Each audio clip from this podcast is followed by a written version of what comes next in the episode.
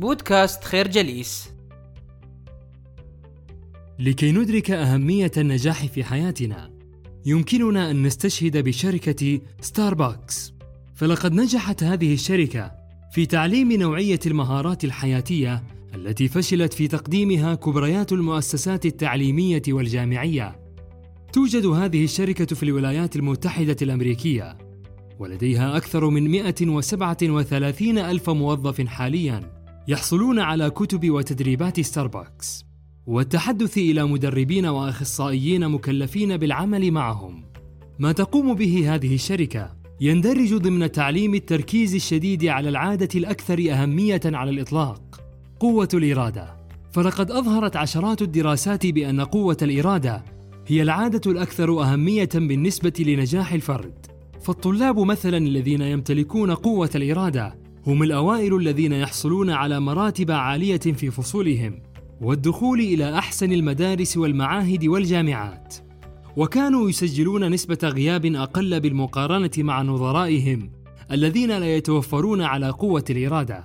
ولعل أهم ما يميز هؤلاء الطلاب الانضباط الذاتي مستوى عال من الذكاء تحسن معدلاتهم السنوية. الفكرة النجاح الحقيقي هو التركيز الشديد على العادة الأكثر أهمية على الإطلاق قوة الإرادة. إن العادات أو الأمور الروتينية تكتسي أهمية بالغة في حياتنا لعدة اعتبارات. من بينها أن الشركات الكبرى تلجأ إليها للحفاظ على استمرارية العمل وسلاسته.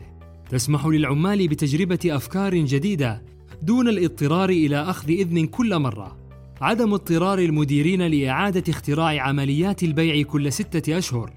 عدم الشعور بالذعر عندما تقدم أي شخصية مهمة استقالتها. تقلل الأمور الروتينية الشكوك في مجال العمل. ولعل أهم شيء تفيدنا به الأمور الروتينية هي أنها تقلل من التناحر بين الأفراد والجماعات داخل المؤسسات. ولهذا يستغل القادة هذه القوة التي تحتوي عليها الأزمات لتشكيل وإعادة بناء بعض العادات.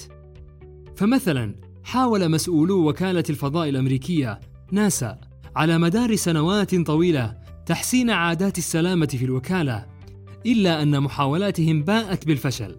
إلى أن انفجر مكوك الفضاء تشالنجر سنة 1986 الفكرة للعادات فوائد كثيرة لهذا يستعملها المديرون والقادة لإنجاح مشاريعهم.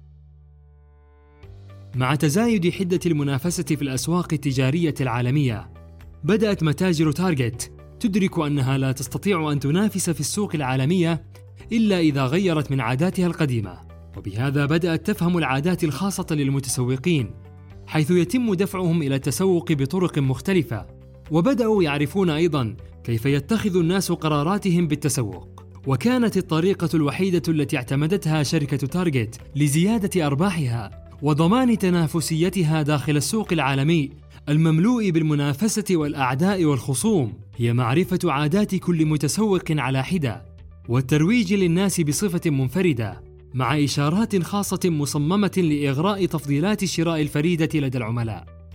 لكن هذه العملية كانت تواجهها مجموعة من الصعوبات. لهذا أرادت شركة تارجت الاستفادة من خصائص العملاء الفردية التي كانت تواجه مشكلة دخول الملايين من العملاء يوميا للتسوق. هنا كان الحل هو أن تقوم بجمع البيانات والمعلومات التي لا يتخيلها العقل عبر مخزن ضخم للبيانات يعرف داخل الشركة ب guest ID number. الفكرة جمع البيانات والمعلومات عن المتسوق إحدى الطرق الناجحة التي اعتمدتها شركة تارجت في معرفة عادات عملائها العادات أشياء تتحكم فينا وليس بالسهولة التي نتوقعها منها ولكن هذا لا يجعلها قدرا مسلطا علينا. لا نستطيع حياله أن نفعل أي شيء فنحن من نختار عاداتنا طالما نعرف طريقة القيام بذلك. وهذا الأمر هو ما يثبته العلم الحديث وتقر به الدراسات التي قام بها مجموعة من العلماء المختصين في موضوع العادات من أطباء الأعصاب والمخ. وكل هذه الدراسات تشير بشكل أو بآخر إلى أن الإنسان قادر على أن يغير من عاداته وسلوكاته وأموره الروتينية إذا فهم كيفية عملها. ولكي تعدل إحدى العادات يجب أن تقرر تغييرها. وهذا يتطلب منك تقبل العمل بشكل واع والقيام بعمل جاد. تحديد الدلائل والمكافآت التي تحفز الأمور الروتينية. البحث عن بدائل. الإيمان بقدرتك على التحكم بنفسك. الوعي الكافي بهذه القدرة على التحكم. الفكرة العادات ليست قدرا مسلطا علينا. لا نستطيع حياله أن نفعل أي شيء. نشكركم على حسن استماعكم. تابعونا على مواقع التواصل الاجتماعي لخير جليس. كما يسرنا الاستماع لآرائكم واقتراحاتكم. ونسعد باشتراككم في البودكاست.